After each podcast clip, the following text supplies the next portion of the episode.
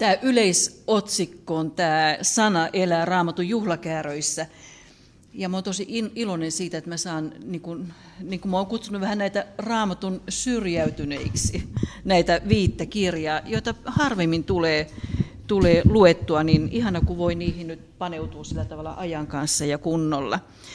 Raamatuiset juhlat eh, liittää juutalaisen kansan lujasti omaan hengelliseen perintöön – ja sen takia tämä juhlakalenteria on yleensä kutsuttu syystäkin juutalaisen kansan katekismukseksi. Se on jännä, että Jumala niin kuin tavallaan ei sitonut kaikkea sitä informaatiota temppeliin tai rakennuksiin tai paikkaan, maahan tai kaupunkiin, vaan hän sitoi sen niin kuin aikaan. Eli kun kansa oli karkotuksessa eri puolilla, niin nämä juhlat elää koko ajan. Ja niiden juhlien kautta sitten tavallaan Jumala puhuu kansalleen voimakkaasti. Ja se viimeinen eh, marraskuun ilta onkin se eh, raamatun juhlakal- juutainen juhlakalenteri ja, ja pelastushistoria. Niillä on myös pelastushistorian ulottuvuus näillä, näillä e, tietyillä juhlilla. No niin, ja tota, e, viidelle näistä juhlista – on omistettu juutalaisten keskuudessa oma kirja. Ja ne on nyt nämä kirjat. Ja tämä järjestys johtuu siitä, että juutainen vuosi alkaa keväällä. Siis raamatullinen vuosi alkaa keväällä Niisan kuussa. Eli meidän noin maaliskuussa. Ja se ensimmäinen juhla on keväällä, se on pääsiäinen. Se raamatullinen vuosi alkaa keväällä noin maaliskuussa ja se ensimmäinen Eh, juhla, sitten raamatun juhla, joka on myös pelastushistorian juhla, on pääsiäinen Pesach. Ja, ja juutalaisten keskuudessa nyt laulujen laulu liittyy tähän kevään juhlaan, tähän pääsiäisen Pesakin. Sen takia, nyt kun mä oon niin laittanut järjestyksen näille, niin ne noudattelee ihan sitä järjestystä, kun on nämä juhlat etenee siinä raamatulisen juhla, juhla, juhla, kalenterissa. Ja nämä viisi kirjaa, jotka nyt on tämän syksyn teemana, niin nämä esiintyy, on ryhmitelty hebrealaisessa raamatussa, ne on yhtenä ryppäänä. Ja ne on juuri tässä järjestyksessä, niin kuin siinä järjestyksessä, kun nämä, nämä esiintyy siellä, siellä e, juutalaisessa kalenterissa. Ja tosiaan tämän raamatullisen uuden vuoden e, aloittaa pääsiäinen ja siihen on liittynyt tämä, tämä laulujen laulu.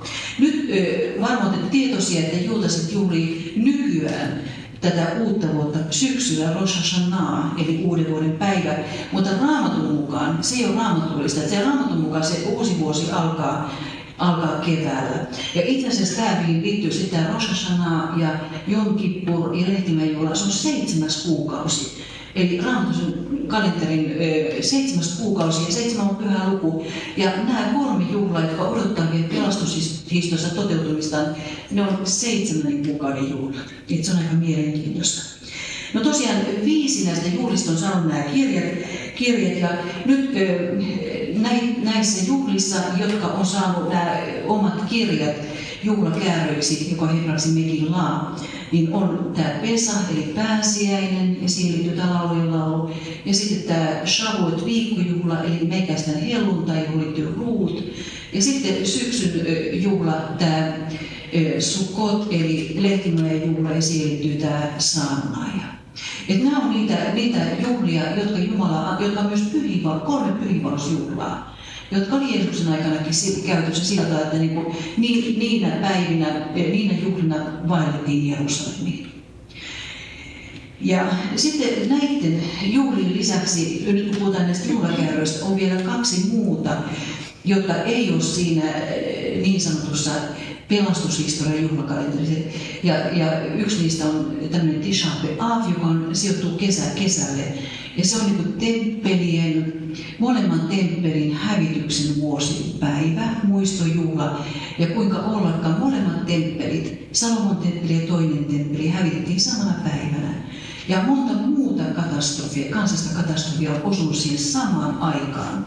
Ja sen takia tämä yhdeksäs päivä Aavkuuta, eli Tisha B'Av, niin sille on, ihan ymmärrettävää, että sille on omistettu tämä valitusvirret jonka Jeremia laulu Jerusalemin kaudella 586 noin. Ja sitten on se viimeinen on tämä Puurin juhla, joka päättää sitten se raamatus vuodos. Eli jos raamatun vuosi alkaa Nisankuusta, niin se viimeinen kuukausi on Adarkuu. Katsotte raamatun sinne lopusta, niin löytyy tämä raamatullinen vuosi. Eli ensimmäinen kuukausi Niisankuu ja viimeinen kuukausi Adarkuu. Adarkuu sijoittuu kevääseen ennen sitä Niisankuuta, eli Ester sijoittuu, Esterin sijoittuu sinne. Ja myös tämä Puurin juhla.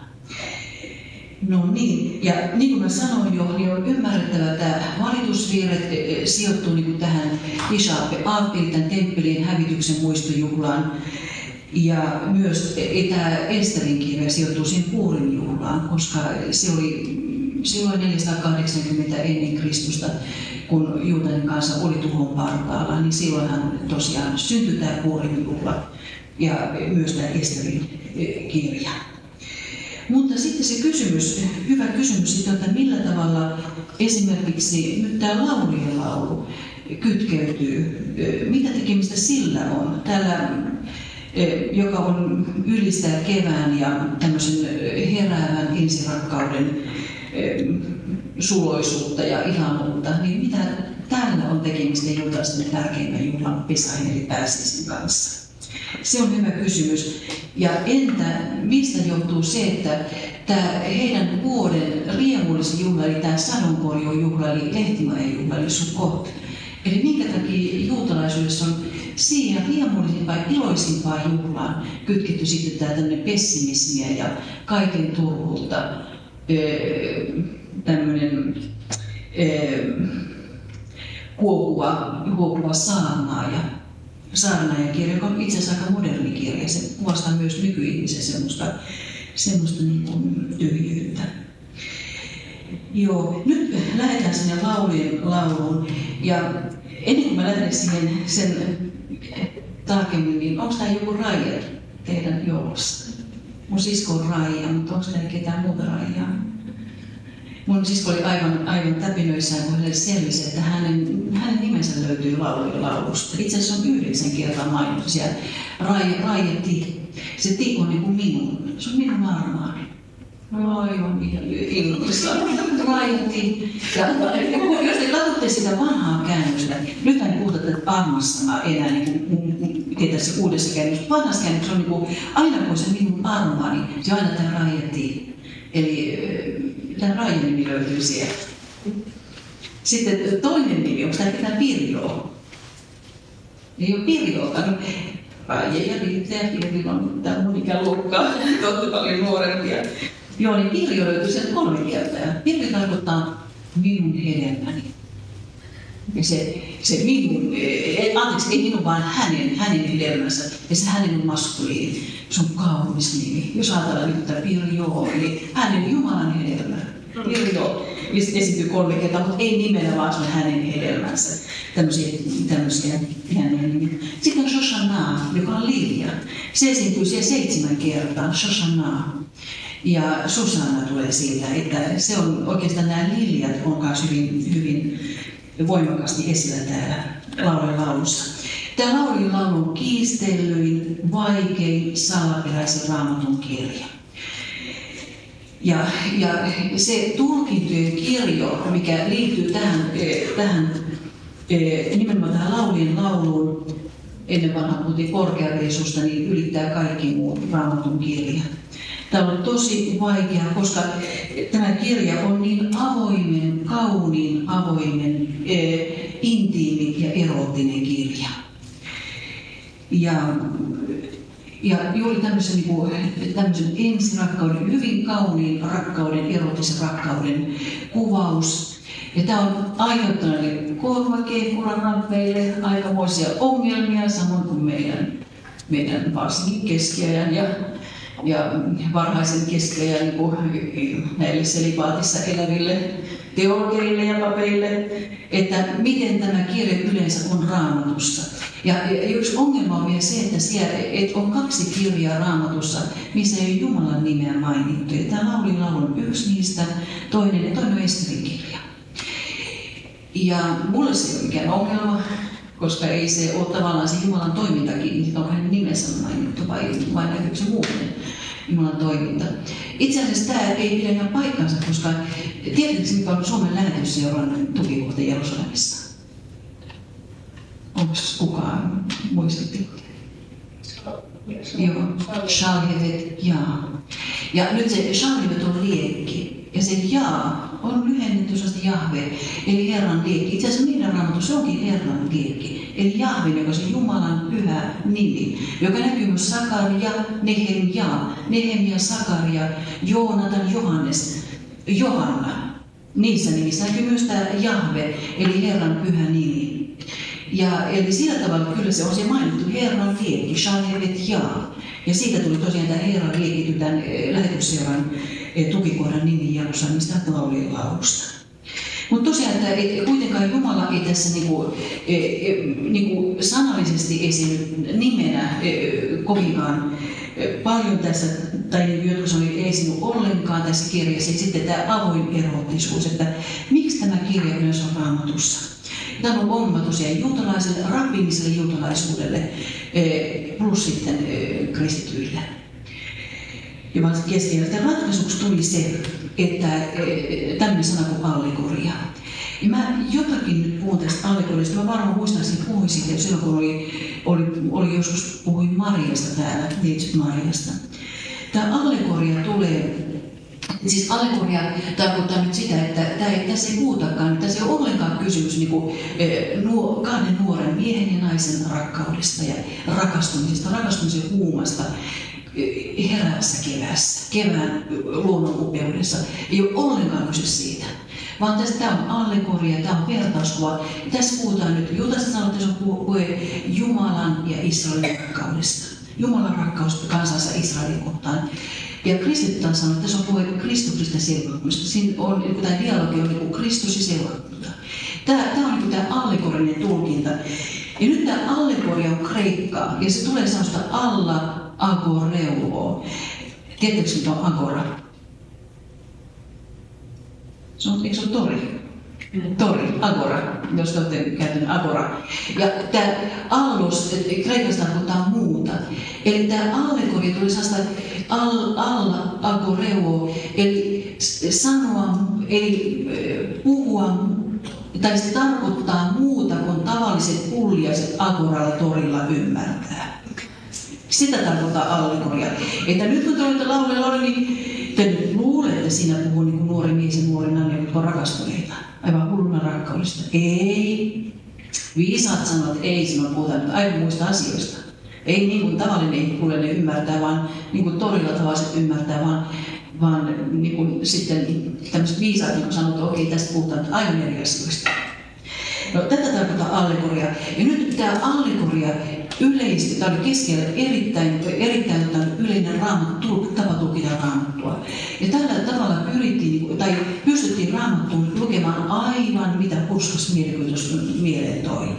Mä en ole allegorian kannattaja. Raamatus on allegoria, mutta se on selvästi yleensä sanottu, milloin puhutaan allegoriasta. Milloin e, esimerkiksi puhutaan jostakin kuvavatsasissa tai jotakin, ei puhuta nyt tavallaan, että vaiheessa kun viittaa valtakuntiin, se yleensä ilmaistaan, milloin on kyse tämmöisestä vertauskuvallisuudesta ja allegoriasta.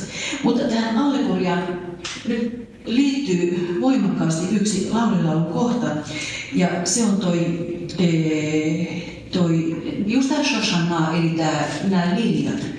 Ja tämä luku, luku kaksi niin se on tämä neito. Tämä on muuten aivan ihana tähän tämä uuteen käännökseen on tämä neito ja mies. Koska nyt hebrea paljastaa sen, kuka puhuu, koska siellä aina niin näkyy myös sanoissa sinä ja näkyy, onko se maskulin vai feminiini. Meillä ei näy, kun sanotaan hän. Mä voin kertoa, mä oon mun oppilaille sanonut joudun Suomeen, että mä voin kertoa teille tunnin mun lääkäristä, teille on hajuakaan, onko se mies vai nainen. Ja missään muussa kielessä on mahdotonta. Eli, eli heti selkeä sukupuoli että miten se kertoo meidän kansasta, tämä asia. Se on aika mielenkiintoista. Mutta tosiaan niin hebreassa, kun luetaan hebreassa tätä, niin ai, selviää heti, että kuka, puhuuko se nyt se mies vai puhuuko se se nuori nainen. Ja siksi on hirveän hyvä tämän uuteen käännös laittaa aina neito ja mies, niin kuin selvennykseksi, että me tiedetään kuka siinä on äänessä. Nyt tämä neito puhuu tässä eh, luvussa kaksi. Olen Saaronin ketojen kukka, laaksujen lilja. Ja mies niin kuin sitten tavallaan säistää ja jatkaa. Kuin lilja oudakkeiden keskellä on minun armaani neitojen keskellä. Sitten on vielä neljä, luku neljä ja yksi. Miten kaunis oletkaan kalleimmani, miten kaunis on katseesi, kyyhkyjävät sinun silmäsi, hunnun verhoamat, sinun hiuksesi ovat kuin mustien huohien laume, karkaa viimeitä alas. Ja, ja seitsemän, rakkaani, kaikki sinussa on kaunista, sinä olet täydellinen. No tämä on tyypillistä, kun ollaan rakastuneita, niin, niin tota, tätä tyypillistä toisen, toisen ihanuuden ylistystä. Mutta näihin kohtiin, näihin jakeisiin, varsinkin tähän 2.2, eli kuin lilja ohdakkeiden keskellä on minun armani neitojen keskellä, ja tämä 4 ja 7. Rakkaani, kaikki sinussa on kaunista, sinä olet täydellinen. Tähän perustuu Mariologian kolmas dogmi. Että tässä ei puhutakaan nyt tämmöisestä nuoresta naisesta siellä Galileassa tai Kolanin kukkuloilla, vaan siinä puhutaan Jeesus Mariasta. Ja tähän perustuu, perustuu niin kuin se, että Maria on Marian tahdoton sikiäminen, ei Marian perisynnyttyvyys. Ja se perustellaan näillä kahdella ja näillä jakeilla. Että raamatullinen peruste on tässä Marian perisynnyttyvyydelle ja tahdottomalle sikiämiselle, joka sitten julistettiin dogmiksi 1854. Mitään muuta perustetta ei ole. Ja siksi niin kuin esimerkiksi nyt tämä sana Shoshana, joka on se lilja. Se muuten esiintyy joskus käytännössä ruusu, mutta, mutta lilja, se oli, tämä, tässä on tämä lilja. Tämmöinen. Ja se on aika jännä, jännä tämä lilja on lilium candidum latinaksi, eli tavallaan puhtaan valkoinen lilja. Ja se on mielenkiintoista, tämä lilja ihan luonnossakin kasvaa sitä, että se on niin kuin, kuin lilja ohdakkeiden keskellä. Täällä tulee sieltä luonnosta tämä kuva. Niitä piikikkäät ohdakkeet yleensä ympäröi tätä liljaa, joka vaikeuttaa sen poimimista. Tämä on aivan luonnosta otettu kielikuva nyt tuolta laulujen laulussa. Eli tämä on nyt se Lilja Shoshana. Ja tosiaan sitä kutsutaan myös eh, Madonnan eli Marian lilja. Lilium candidum. Ja se ja johtuu siitä nimenomaan, että ajatellaan, että Marian perisynnyttyvyys, eh, perisyntyn sikieminen, tahdon sikieminen perustuu nimenomaan tähän kohtaan. Tässä ei puhutakaan nyt tästä yhdessä tämän, nuoren naisen kauneutta, vaan tässä puhutaan Marian perisynnyttyvyystä. Tämä tarkoittaa allegoriaa. Ja tavallaan tällä periaatteella raamattu pystyy lukemaan ihan melkein miten vaan.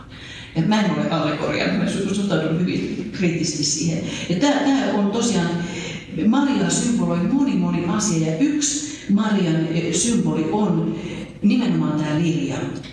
Ja, ja mä Hesarista luin tämmöisen, missä on tosiaan Maria, Maria niin selitetty, tai Maria yleensä, niin näitä symboleita, niin sanottiin näitä, että ne viittaavat Marian kautta saavutettavaan ikuisen elämään. Lilja. No niin, eli tämä allegorinen tapa tulkita tuli sitten ratkaisuksi, että tajuttiinkin, että, että tässä niin kuin, ei puhuta naisen rakkaudesta, vaan Jumalan rakkaudesta kansansa Israelin kohtaan. Ja sitten me puhutaan, että se on niin Jumala, Jeesuksen ja seurakunnan välinen suhde. Mä käsittelen kaikkea, mä puhun nyt kolmesta, kolme, kolmesta eri näkökulmasta kannalta lähestyn tätä kirjaa. Ensimmäinen on tämä kirjaiminen tulkinta. Mä olen itse tämmöisen kirjaimisen tulkinnan puolesta, kun aina täytyy raamattu ymmärtää niin kuin se sanotaan ensisijaisesti, primäärisesti. Mutta sitten se kysymys, että voidaanko sieltä, niin kuin, sitten, että se on se ensisijainen merkitys. Mutta voidaanko sieltä nähdä sitten se ensisijaisen merkityksen takaa, esimerkiksi se, kun Salomo on, on Jeesuksen esikuva. Typologia on eri asia. Se on just oppi esikuvista. E, typologia on eri allegoria. Ja nyt Raamatussa on monta tämmöistä esikuvaa, jotka viittaa Jeesukseen koko ilmestysmajan rakenne, koko uhrijärjestelmä, pronssikäärme, Iisakin uhri, se on monia ja monet henkilöt on Jeesuksen esimerkiksi Daavid, Iisak ja Salomo, rauhan ruhtinas, Jerusalemin kuningas, suuri kuningas. Mutta onko Salomo tässä luvussa, tässä laulujen nyt Jeesuksen esikuva? Jos mä pääsen siihen saakka, niin mä sitten lopussa käsittelen sitä. Ja sitten to, se, nyt tämän kirjallisen tulkinnan e, e, lisäksi mä sitten käsittelin sitä, että millä tavalla tämä liittyy tämä laulu, laulu nimenomaan juutalaisten pesa, eli pääsiäisjuhlaan. Eli miten juutalaiset ymmärtävät tätä laulujen laulun. Mutta ensin mä haluaisin niin kuin, niin kuin, pysähtyä hetkeksi aikaa tuohon kirjaamisen tulkintaan. Tämä todella on rakkauslaulu. Ensirakkauden, luonnon kauneuden, luonnon heräämisen ensirakkauden ylistys. Ja musta on että tämmöinen kirja on raamatussa. Nyt toi taulu, mikä mulla on tuossa, niin se on Mona Mannerheimon ottama kuva. Ja tämä on todennäköisesti eh, läheltä sitä aluetta, missä tämä, mistä tämä kertoo tämä laulujen laulu. Ja nyt jos ajatellaan näitä henkilöitä, tässä on Salomo, joka on mainittu siellä, siellä useamman kerran, eh, ja samoin siellä on mainittu, mainittu tosiaan tämä eh, seitsemän kertaa Salomon nimi mainittu ja sitten viisi kertaa mainittu kuningas, eli kuningas ja Salomo. Hän on se päähenkilö tässä.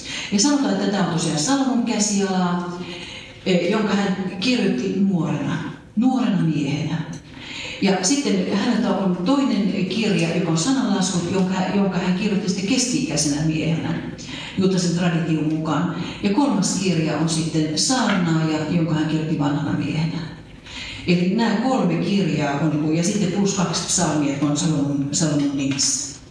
Tämä on raamatun kaunis tuhkimotarina. Estarin kirja on toinen tuhkimotarina.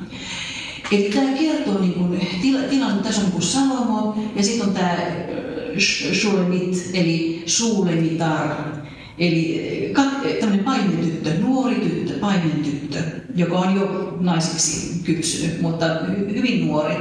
Ja Salomo on hyvin nuori.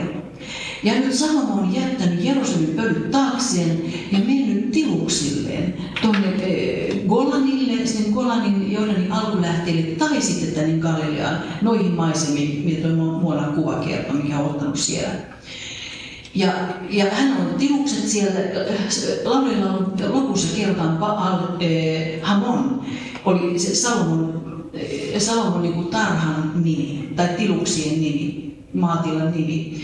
Sitä ei ole niin pystytty sanomaan, missä se on. Se tarkoittaa runsauden tai suurten joukkojen isäntä tai omistaja, joka tarkoittaa, että tämä hänen tiluksensa oli tosi iso.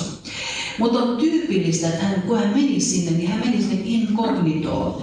Hän meni sinne niin kuin tavallaan, mikä on tyypillistä. Mä ajattelin esimerkiksi Tanskan kruununprinssi, kun hän meni tota noin, tuonne Australiaan ja bongasi sieltä sitten tämän tulevan vaimonsa. Ei tämä vaimo tiedä, tai tämä australian, australian nainen, kuka on kyseessä, se on Tanskan kruununprinssi. Et, et, näin Salomokin tavallaan oli incognito, eli tavallaan jos katsotaan sitä alkua, niin, niin tässä on tämä laulun laulu yksi. Eli he tapaa siellä, on tämä paimentyttö, joka paimentaa lampaita siellä, ja sitten Salomo, joka käyskentelee siellä luonnon helmassa, ja tapahtuu tämä rakastuminen ja hullantuminen. Ja sitten tämä tyttö ei tiedä, kuka tämä on, eli missä hänen laulansa on. E, ja hän sanoo, että tämä neito sanoo ja yksi, seitsemän. Sinä, jota rakastan, kerro, missä on laumasi laidun. E, minne viet lampaasi keskipäivän levolle, muuten joudun peittämään kasvoni ja kulkemaan sinua etsimässä tovereittesi laumien seassa. Eli tapahtuu tämä rakastuminen siellä kauniin luonnon, heräävän kevää, keväisen luonnon keskellä. Ja sitten tämä Salomo paljasta, kuka hän on. Ja tyttö olettaa, että se on vaan paimen kuka, kuka tahansa se ei paljasta, missä hänen laulansa on.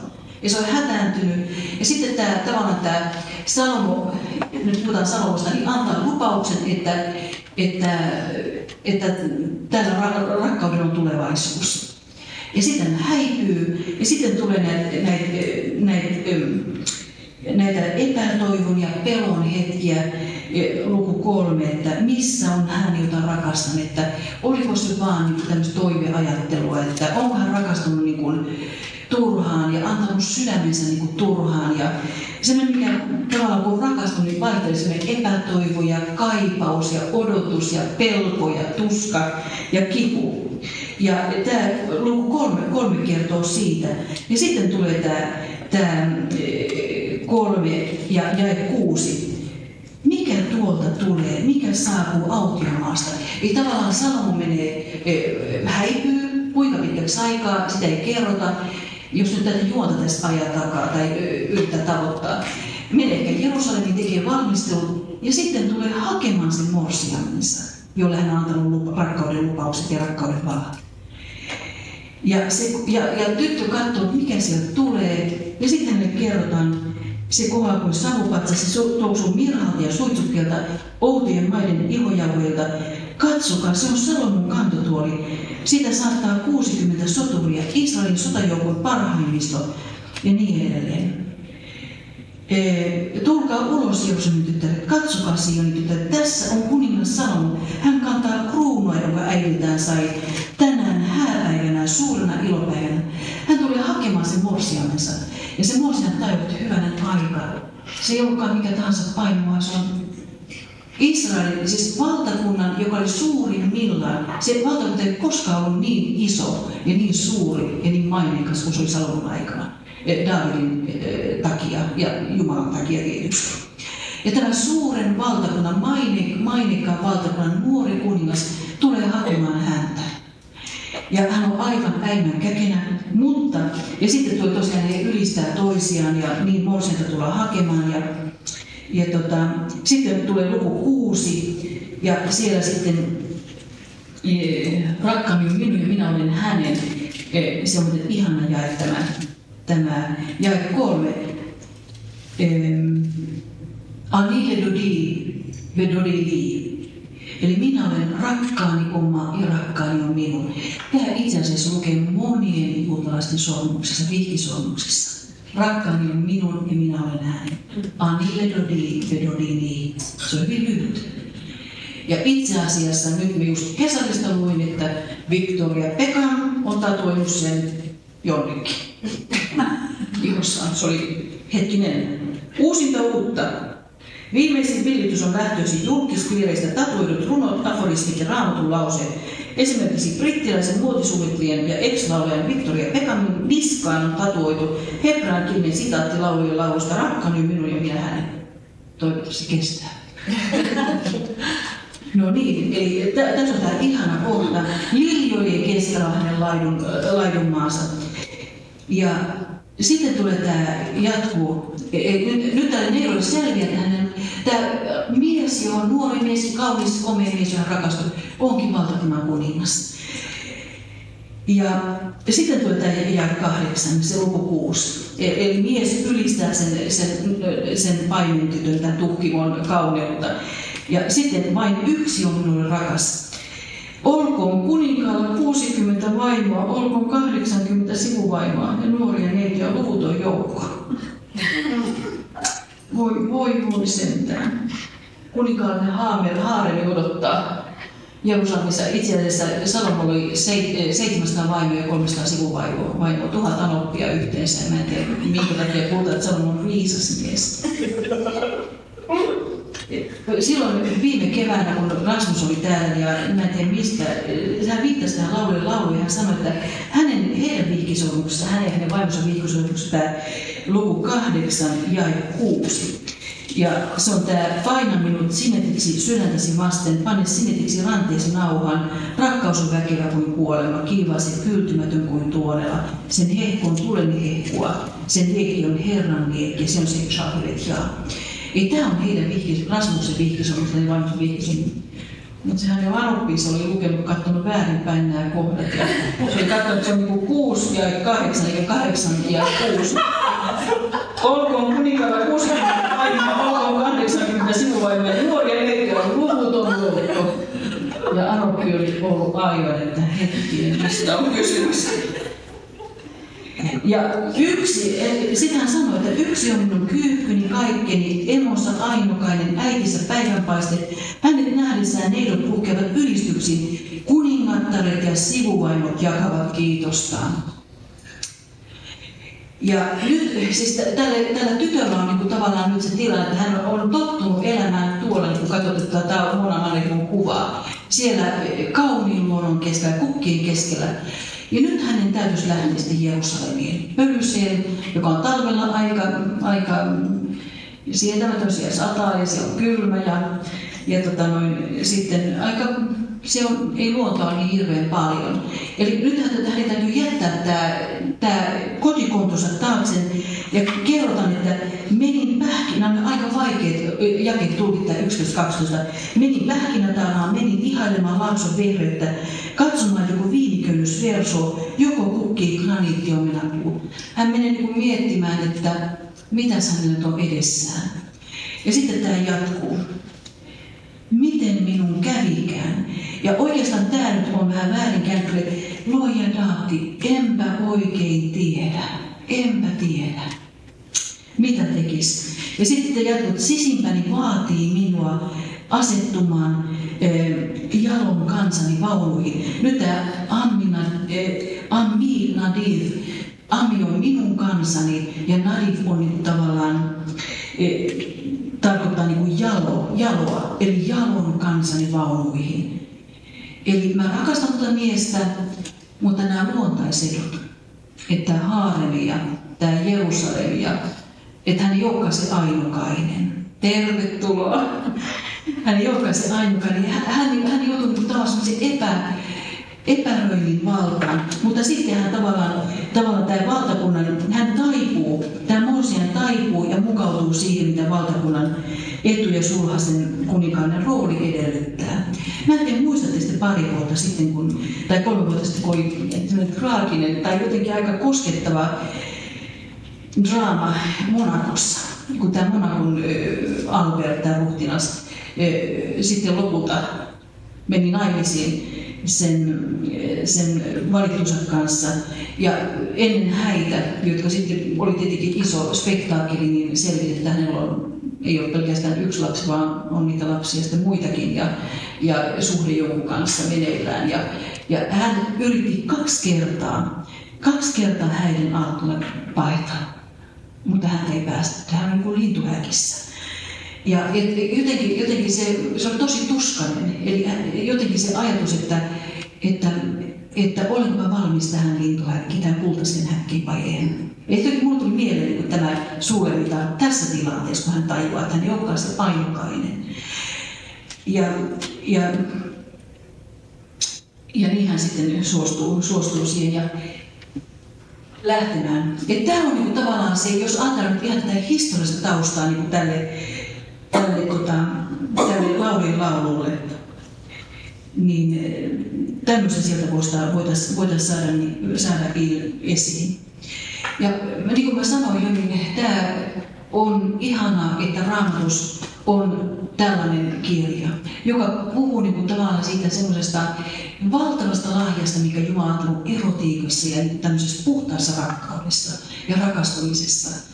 Ja, ja Bonhoeffer, mulla on tänne Bonhoefferista kertova Ylva Ekkehurnin kirja kahdesta keskitysleirivangista. Toinen on Bonhoeffer, toinen on tämmöinen, tämmöinen Eti Hilles, Hilles, joka oli juutalainen. Molemmat telotettiin keskity- tai liitteritoimista. Ja Bonhoeffer itse sanoo näin, että Korkeasta, korkeasta veisusta kirjoitan, kun olen päässyt Italiaan. Haluan yksinkertaisesti lukea sitä maallisena rakkauslauluna. Se on luultavasti paras kristologinen selitys. Sanotaan, että, että, että Kalevi Lehtissä sanotaan, että, että, niin tämä on Jeesuksen inkarnaatio, Jeesuksen lihaksi tuleminen. Jeesus tuli ihmiseksi ja Kalevi on tulkaa teki. Eli tule sinäkin. Eli, ja sitten tämä Bonhoeffer jatkaa näin, että, että, että Jumala hänen ikuisuutensa haluaa, että häntä rakastaa koko sydämestä, ei niin, että maallisesta rakkaudesta tehdään siipirikko tai jotenkin heikompi. Ja sitten hän sanoi, että korkeaveis on raamatussa ja sen kuumempaa, sielullisempaa, hehkuvampaa rakkautta tuskin voi ajatella kuin mitä siinä kuvataan. Se on todellakin hyvä, että se on raamatussa ajatellen kaikkia niitä, jotka pitävät kristinuskoa intohimojen laimentajana. Ja sitten hän laittaa suussa, missä hän vanhassa testamentissa voisi löytää laimeita tunteita. Ja, ja sitten hän sanoo vielä, jatkaa näin, että, että tehdäkseni tämän selkeäksi, kaivata ikuisuutta vaimonsa käsivarsilla on lievästi sanottuna mautonta, eikä missään tapauksessa Jumalan tarkoitus. Jumala, Jumala täytyy löytää häntä tulee rakastaa juuri niin siinä, mitä hän meille lahjoittaa, jos se miellyttää Jumalaa että me saamme kokea valtavan suurta maallista onnea. Silloin ei pitäisi olla Jumalaa hurskaampi. Ja, ja sitten juuri tämä, että Jumala on enemmän kuin yhdessä hyvin laulettuja adventtivirsiä. Jumala on elämän keskipiste. Ei vain hengellisesti hienostunut vierasjuhlistettu kristis. Näin kirjoitti keskityspeilittä. Ja, eh, ja mulla tämmöinen oli joku, oliko se hetkinen, se oli viime vuonna, viime kesänä oli tota sanassa tämmöinen Pekka Rahkos, joka musta on mainio piirtäjä, niin tämmöinen strippi, että että niin nuori mies istuu puun juurella ja kitara kädessä ja aivan seitsemännes taivas laulaa. Nouse kalleimpani, kauneimpani, tule kanssani ulos. Talvi on mennyt, sade on laannut, se on kaikunut pois. Kukat nousevat maasta, laulun aika on tullut. Sitten on tämmöinen kaipäinen, lipelit kaulassa pappi mustassa puussaan tulee sanoa, eikös vaan olekin hieno kuvaus Kristuksesta ja seurakunnasta tuo laulun laulu. Se on aina, häh? että mä haluan vain sanoa, että, että, että tämä voidaan niin ymmärtää ihan niin tämmöisenä semmoisena rakkauden sitoutumisena, semmoisena rakkauden kuvauksena, jollaiseksi Jumalan rakkauden ja seksuaalisuuden tarkoittaa. Mä katsoin nyt joku aika tai pari päivää sitten tuon, mä en tiedä kuinka paljon tuota selvitystä Pompeista, jonka sitten kun Vesuvius purkautui, niin sinne hautautui sinne, sinne laavan alle. Ja, ja tota, se on järkyttävää, mitä sieltä paljastuu. Siis se, se hirvittävä irstaus ja pornografia ja prostituutio. Se on niin järkyttäviä ne kuvaukset. Se koko Pompei oli niin tämmöinen prostituutiokeskus, Mekka. Eli aivan ja Kumaran meininki. Ja on aika jännä, että Jumala antoi Rooman hävittää oman e, temppelinsä vuonna 70. Vesuvius purkautui 79 ja hautasi koko Pompei niin kuin alleen. Ja, ja kun tämä löydettiin tämä Pompei, niin ne, jotka löysi, järkytti niin, niin hirveästi, että ne, ne piilotettiin kansalta. Ja sitten osa pidettiin niin kuin jollakin maalilla ne pornografiset kuvat. Eli tavallaan niin kuin, tämä Jumalan lahja, se on niin semmoisena, kun Jumala on sen tarkoittanut niin kuin tässä laulussa, mutta me ihmiset, kun me irtaan se rakkaudesta, sitoutumisesta ja Jumala jättää ulkopuolelle, sitten tulee tänne Pompeiin meininki. No niin. Ja, ja se, minkä takia tästä tuli sitten semmoinen, että, tämä oli vaikea niin nähdä tämmöisen Jumalan antamana valtavana lahkena tämä, myös tämä laulujen laulu johtui just siitä, että kristiuskon keskuudessa tuli, tuli Kreikan vaikutuksesta tämä dualismi, eli tehtiin tämä kahtiajako. Eli oli mieli, järki ja mieheys. Ne oli plus. Ja sitten oli tämä ruumis, aineellisuus, seksuaalisuus, naiseus, niin niilitys, synti ja uhka. Ja ne oli miinus. Ja kun te luette niin Uuden testamentin näitä esimerkiksi Paavalin kirjeitä tai Johanneksen kirjeitä, niin tavallaan tämä, mitä he painottavat niissä kirjeissä, niin kuin näkyy, että he taistelevat tätä vastaan. Se gnostis, ja kreikkalaisen filosofian vaikutus oli siellä jo nä, nä, näkyvissä. Ja tästä tuli sitten tämä selibaatti ja kaikki nämä, nämä niin kuin espanjalainen sanoi, sanoi, että nainen, silmien paratiisi, kukkaron kiirastui, ja sielun helvetti. Että tämä on miten nainen niin nähtiin.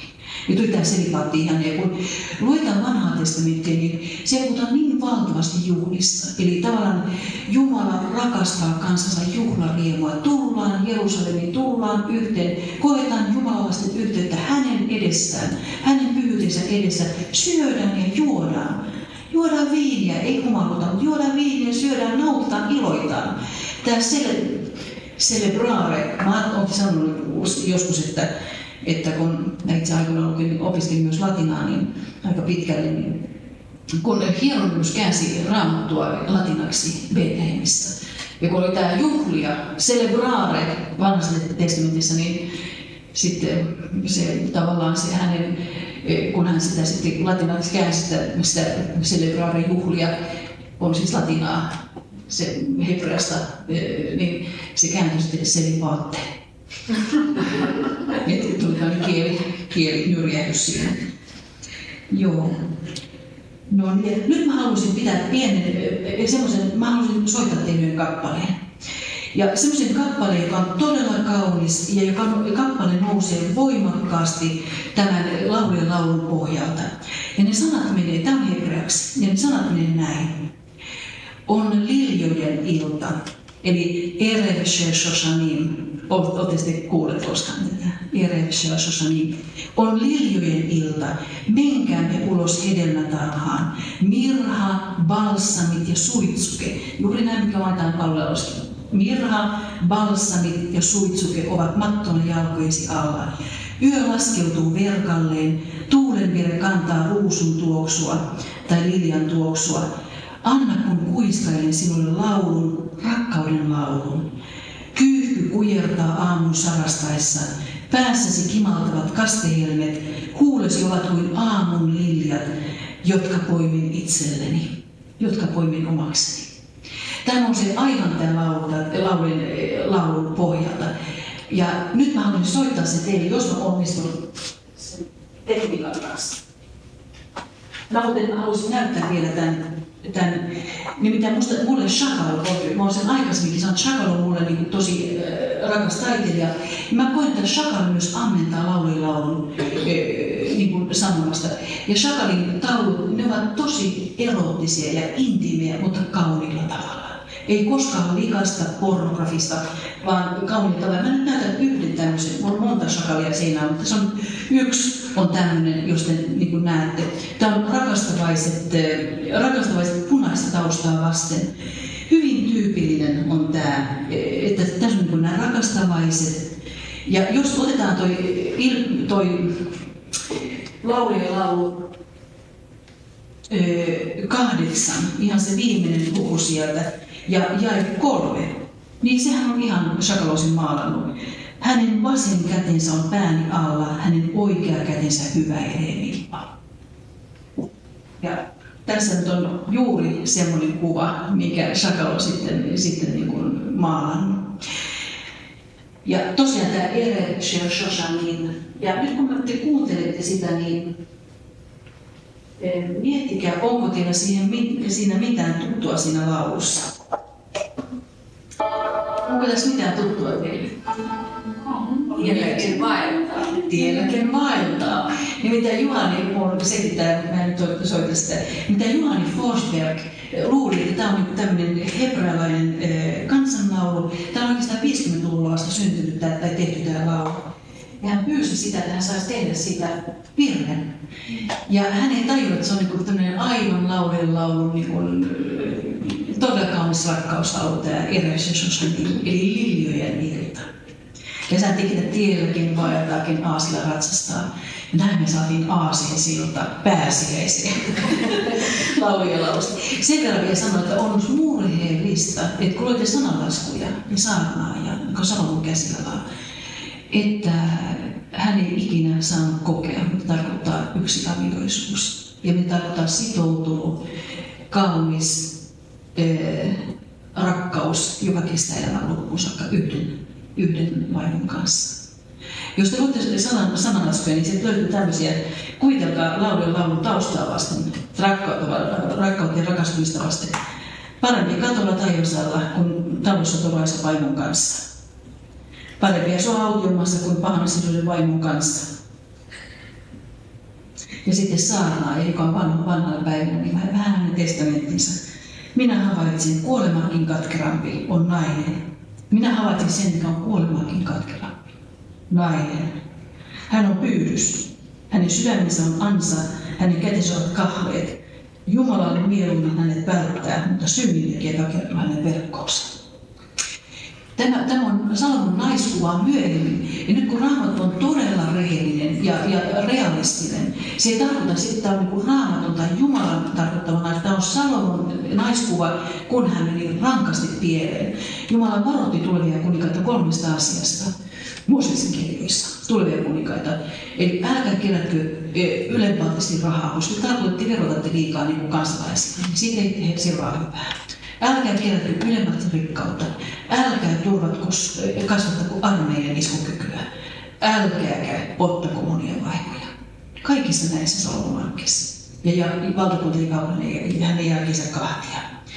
No niin, mutta nyt jaksatteko vielä? No Joo, niin nyt tavallaan se vähän niin kuin sitä, ei nyt pääasia, mutta nyt se kysymys sitten, että onko, että millä tavalla tämä, tämä nimenomaan tämä laulilla on juutalaisista, juutalaisten keskuudessa nivoutu heidän pääsiäisen, eli Pesahiin. Ja nyt tähän löydetään he oikeastaan ainoa jae, minkä he tavallaan voivat jakena esittää, että se jotenkin liittyisi pään, tai pääsiäisen, on tämä luvun kaksi ja yhdeksän, jossa mies sanoo, kuin Faaraon valjakon tamma olet silmissäni kalleimmani.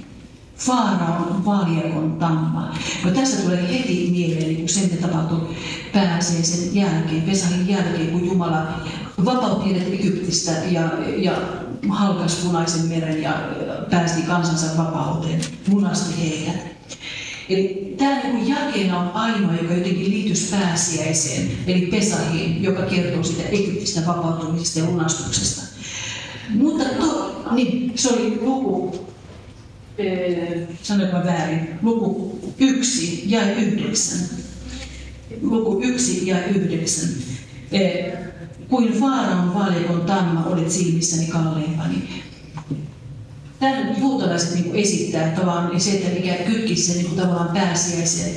Mutta sitten on toinen, toinen semmoinen, tämä valtava kevään, kun tämä tässä, tässä kuvataan kevään, kevään suosuutta ja ihanuutta. Puhutaan liljoista, omenapuista, viikunapuista, viinitarhoista, kukkilista, granaattiominista, kasellien hyppimisistä, lampaiden laiduntamista kauniissa keväisessä luonnossa. Eli tavallaan, koska pääsiäinen sijoittuu kevääseen ja laulu sijoittuu kevääseen, se on kevään, eh, kevään ylistys ja rakkauden ylistys, niin tämä oli se kytkentä pääsiäisen, juhlasin pääsiäisen, joka sijoittuu maaliskuun noin suurin piirtein. Ja, ja he sanovat, että tämä kuvastaa niin kuin Jumalan rakkautta omaan kansansa Israeliin. Ja nyt raamattua täytyy aina selittää raamatulla. Eh, ja nyt mä haluan ottaa teidän kanssa muutaman kohdan esille. Löytyykö tälle perusteita, että näin voisi olla? Ja mä ottaisin että tavallaan kun tämä kuvaisi niin kuin juutalaisen kansan, joka on Jumalan valittu kansa, ja Jumalan tämmöistä ensirakkautta, kevä, kevään herä, niin kuin heräävää alkavaa ensirakkautta Jumalan ja hänen kansansa välillä. Ja nyt mä haluaisin ottaa, ottaa esiin toi Hesekiel 16. luku. Hesekiel 16. Nimittäin tämä, tämä Jumala, että se, että Jumala solmii avioliiton kansansa kanssa, niin se me läpäisee koko vanhan testamentin. Ja tähän tavallaan samaan kuvaan liittyy sitten, puhutaan Kristus ja seurakunta ja Karitsan häätäriä ja Kristuksen mursia, niin tämmöiset kielikuvat. Ja nyt tässä kerrotaan tästä Hesekiel 16. Mä nyt otan vain muutamia asioita tästä. Ensimmäistä jäi viisi. Kerrotaan sitä juutalaisen kansan toivottomasta tilasta. Eli kun synnyt ei napanuorasi katkaistu, eli 16 ja 4 Hesekielistä. Vedellä ei sinua pesty, suolalla ei sinua hierottu, mitään näistä ei sinulle tehty, sen vertaa ei kukaan sinua säännnyt eikä armahtanut. Sinut vietiin ulos ja jätettiin heitteille, niin vähäarvoisena henkeäsi pidettiin, kun synnyit. Tämä tässä tuotaan niin tämä juutasin kanssa epätoivosta, toivotonta tilaa. Eli että olet kuoleman, kuoleman ovi omia ilman Jumalaa. Ja, ja saman tietenkin pätee meihin myös ilman, ilman Jumalan armoa. Sitten kerrotaan, miten Jumala, eh, miten Jumala tekee. Minä kuljin sinun ohitsesi ja näin sinut veressäsi potkimassa. Ja kun makasit sinä veressäsi, minä sanoin sinulle jää eloon ja kasva suureksi. Ja minä tein sinusta kuin niityn mukaan. Sinä kasvoit ja vartuit, kehityit täydeksi naiseksi. Sinun rintasi kaartuivat kiinteinä, hiuksesi kasvoivat tuuheutuivat, mutta sinä olit alaston ja paljas. Minä kuljin sinun ohitsesi ja näin, että oli tullut aikasi, rakkauden aika. Minä levitin sinun ylsi viittani lieveni, verhosin alastomuutesi. Minä vannoin sinulle valan ja solmin liiton kanssasi. Ja sinä tulit minun omakseni, näin sanoo Herra Jumala. Ja tämä tapahtui Siinailla, tämän pääsiäisen jälkeen. Minä pesin sinut vedellä, huudoin, yltäsin veren ja voitin sinut öljyllä. Ja 14. Sinun maineesi kieri kansojen keskuuteen, niin kaunis olit, olit täydellinen ihanuudessasi, jonka minä sinulle lahjoitin, naisnohjeella Jumala. Ja sitten jäi 25, kerrotaan sitä uskottomuudesta. Jokaisen risteyksen sinä teit itsellesi pyhän paikan, sinä tahdasit saamasi kauneuden, levitit reitesi jokaiselle ohikulkijalle niin edelleen. Tämä, tämä katkeruus, mikä on siitä Jumalan rakkaudesta ja liitosta, joka on ikuinen. E, ja, ja tämä uskottomuus, että juutalainen kansa kääntyisi muiden jumalien puolesta, kuvataan ihan näin erottisin termein. Ja, ja 43. Sinä et muistanut nuoruutesi aikaa, vaan vihastutit minut teoillasi, ja, min, ja siksi minä annan sinulle tekoisiin mukaan. Ja puhutaan Sodomosta Sodomosta ja Komorasta. Sitten ihan lopussa, ja 60. Kuitenkin minä muistan liittoni, sen jonka kanssasi tein, kun vielä olit nuori, ja minä vahvistin välillemme liiton, joka kestää ikuisesti. Eli Jumalan uskollisuus kestää, vaikka, vaikka Israel unohti sen ensirakkautensa huuma ja sen, sen, sen, oman sen kauneuden, mitä siitä seurasi.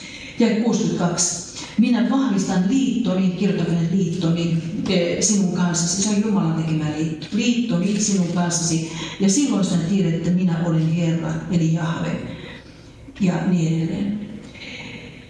Eli tässä on niin tämä Hesekiel 16 tavallaan antaa ymmärtää tai kertoo siitä Jumalan ja juutalaisen kansan ensirakkaudesta. Ja se syttyi pääsiäisenä Egyptissä. Kansan, Jumala teki liiton Abrahamin kanssa, jo Iisakin, Jaakobin kanssa ja Juudan kanssa, mutta sen kansan kanssa hän teki, kun se oli siinnyt kansaksi Egyptissä. Se tapahtui Pesahina, eli pääsiäisenä, ja se avioliitto solmittiin Siinailla. Eli kyllä tavallaan niin kuin tämä, tässä, tässä on niin kuin raamattu antaa tukea niin kuin sille, että, että tämäkin voidaan niin kuin tulkita se, semmoisena Israelin ja Jumalan kanssa välisenä rakkautena. Mä otan toisen kohdan, Hosea 2. Tästä voisi ottaa tosi monta kohtaa, mutta Hosea 2. Tämä koko Hosean kirja, niin kuin viime kerran oli puhettakin, niin mä julkaisin aikaisemmin, niin, niin on juuri kuvata tämä Jumalan tuskaa uskotonta vaimonsa Israelin kohtaan.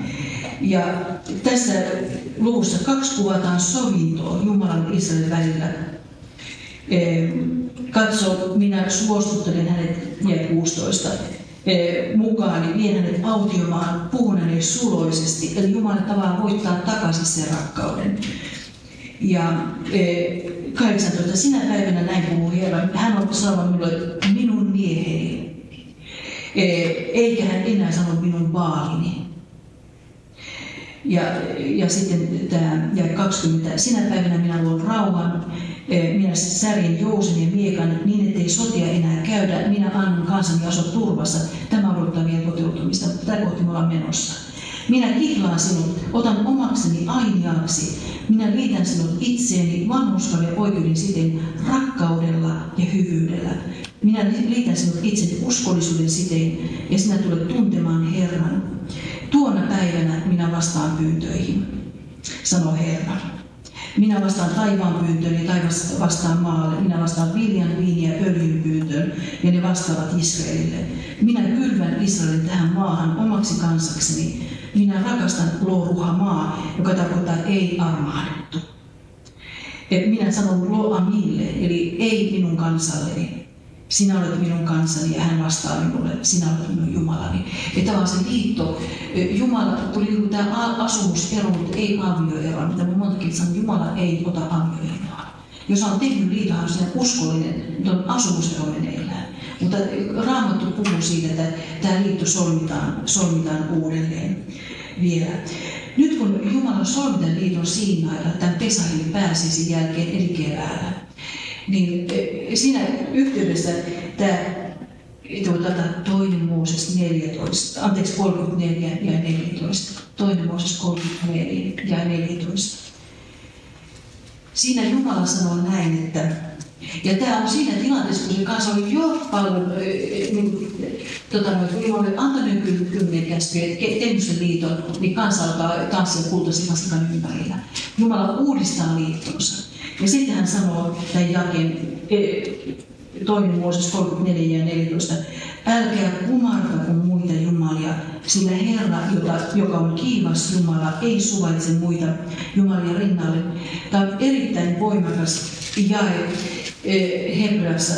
Tässä on kaksi kertaa sana, sana kiivas, joka on myös laulien laulussa. Eh, väkevä kuin kuolema, ja miten se kiivas kuin, miten se menee se kahdeksan luvun Rakkaus on väkevä kuin kuolema. No, se ja nyt. Joo, kyllä. Rakkaus on väkevä kuin kuolema, kiivas ja kyltymätön kuin tuolla. Tämä kiivas sana, kun raamatus puhutaan sana kiivas, se on hebratikkanaa. Ja se tarkoittaa mustasukkasta. Ja tämä mustasukkainen, tämä kiivaussana liittyy aina siinä yhteydessä, kun Jumala älkää pitäkö muita jumalia. Minä olen mustasukkainen Jumala. Sitä tarkoittaa kiivaus on aina niin kuin siinä yhteydessä, että, että Jumala sanoi, että minä, minä haluan pitää teidät itselläni. Minä olen mustasukkainen Jumala. Ja tässä on kaksi kertaa tässä jakeessa Jahve kanaa, eli Jahve, joka on, jonka nimen Jeesus otti itselleen, minä olen. Eli Jahve kiivas, kiivas Jahve on minun nimeni, ja El Kanaahu, El Kanaa, eli kiivas Jumala, kiivas Jahve, eli mustasukkainen. Ja tämä on sellainen asia, mitä minun on vaikea käsittää, just kuitenkin koko universumin luoja, pyhä, eh, kaikkivaltias Jumala, ja me syntiset ihmiset, Jakobhan viittaa just kirjassa Jakob 4 ja 5. Mustasukkaisuuteen asti hän halajaa henkeä, jonka hän on pannut meihin. Eli mustasukkaisen kiihkeästi hän halajaa henkeä. Eli miten Jumala rakastaa meitä niin paljon, että on niin mustasukkainen. Ja tämä tulee voimakkaasti ilmi tosiaan, tosiaan tässä Israelin ja Juutasin kansan suhteessa. Nyt tämä aika loppuu kesken. Ja muista tästä vielä paljon kohtia tästä, tästä. Ehkä yhden kohdan vielä laittaisin sinne Jeremia 31. Ja siellä on sellainen jae, missä hän puhutaan sen uuden liiton tekemisestä. Hän sanoo, että teen uuden liiton teidän Israelin kanssa.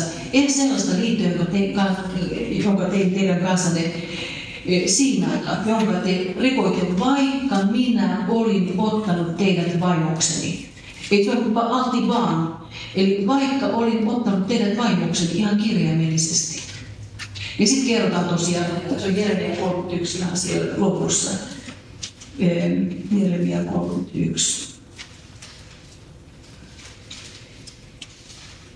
Se on se jäi 32 niin siellä on se ihan se, että vaikka minä olin ottanut teidät omakseni, niin ihan laittaa sinne, vaikka olin ottanut teidät vaimokseni. Ja sen te rikoitte. Mutta sitten tosiaan Jumala vannoo tässä, hän teki sen uuden liiton ja hän sanoo näin, että yhtä, ja 36, yhtä varmasti kuin minä pidän voimassa tämän järjestyksen, yhtä varmasti pidän huolen siitä, että Israelin jälkeläiset ovat aina minun kansani, näin sanoo Herra, yhtä vähän kuin voidaan mitata taivaan avaruus ja tutkia maan perustukset, yhtä mahdoton minun on hylätä Israelin jälkeläisiä edes kaiken sen jälkeen, mitä he ovat tehneet, sanoo Herra. Ja, ja mun, tässä yhteydessä mun tulee voimakkaasti mieleen tuo Pepe Wilberg, kun on paljon tapetilla viime aikoina, niin tämä hänen laulunsa, että elämältä kaiken sain, tänään sinut kirkkoon vien, kun kellot soittaa. Ei onneni voi kukaan estää niin kuin taivas ja maas kestää, lupaa sulle sen, sua vaihdaen. Katsoin just pari päivää sitten näitä löypiä, että jos hän sanoi, että hän, Pepe Pilperi, että hän ajatteli, että hän ei elä 2000-luvulle ja sanoi, että kun hän ajattelee hänen yksityiselämänsä, niin sitä voi lievästi ja kauniisti sanoa sanoa pärkkääksi. Eli vaihde tuon. Eli kun me ihmiset voidaan vaan, niin kuin taivas ja maassa kestää sua vaihdaen, mutta kun Jumala sanoo näin, niin se pitää. Ja siinä on niin kuin meidän toivo, eli se on Israelin kansan toivo. Eli rakkaus on väkevä kuin kuolema. Ja, ja sen varaan me voidaan rakentaa. Nyt mä en ilmeisesti pääse siihen, tavallaan siihen meidän, mitä se meille kristityille tämä laulu, laulu merkitsee. Mutta jos mä voin vaikka ensi kerralla sit siinä alusta lyhyesti niin kuin, tota, viitata siihen. Okei. Selvä. Mä voisin lukea vielä vitsin tähän. Tämä on Jutasten, Jutasten synagogan nuorten keräämästä tämmöisestä, on Jutasta huumoria. liittyy vähän tähän laulunkin, tähän rakkauden teemaan. Kaupunki tarjoaa suuret päivälliset kaupungin tärkeille henkilöille. Pääruuaksi tarjotaan paistettua kinkkua. Kun kinkkuvakia tarjotaan rapi, kohe puistaa päätään kieltäytymisen merkiksi. Milloin aiotte unohtaa typerät ruokasäännöksenne ja syödä kinkkua niin kuin me muut? Katolinen isä Keli moittii kiusoilijalle. Häissänne, isä Keli. Häissänne. On, on juutalaisella, rappinsa juutalaisuudella ja on, tietenkin siellä ihan syöntikielto on, on tosiaan Mooseksen antama, ja mä hyvin ymmärrän niin sen. Mutta tosiaan niin tämä, tämä selipaatti ja nämä, niin et meillä on Laurin laulu ja siinä on niinku se, se on niinku tavallaan se puhuu ensimmäistä uskonkappaleesta. Kun oli keskiaika, niin me elettiin niinku voimakkaasti toisen uskonkappaleen aikaa. Unohdettiin kolmas ja ensimmäinen uskonkappale. Ja ensimmäinen uskonkappale on Jumalan luomista ihanuus. Ja ne lahjat, mitä Jumala on antanut, muun muassa tämä, tämä rakkaus, uskollinen aviorakkaus. No niin, jatketaan kahden viikon kuluttua Ruutin kanssa. Mennään sitten Eluta, eli Shavuot viikko.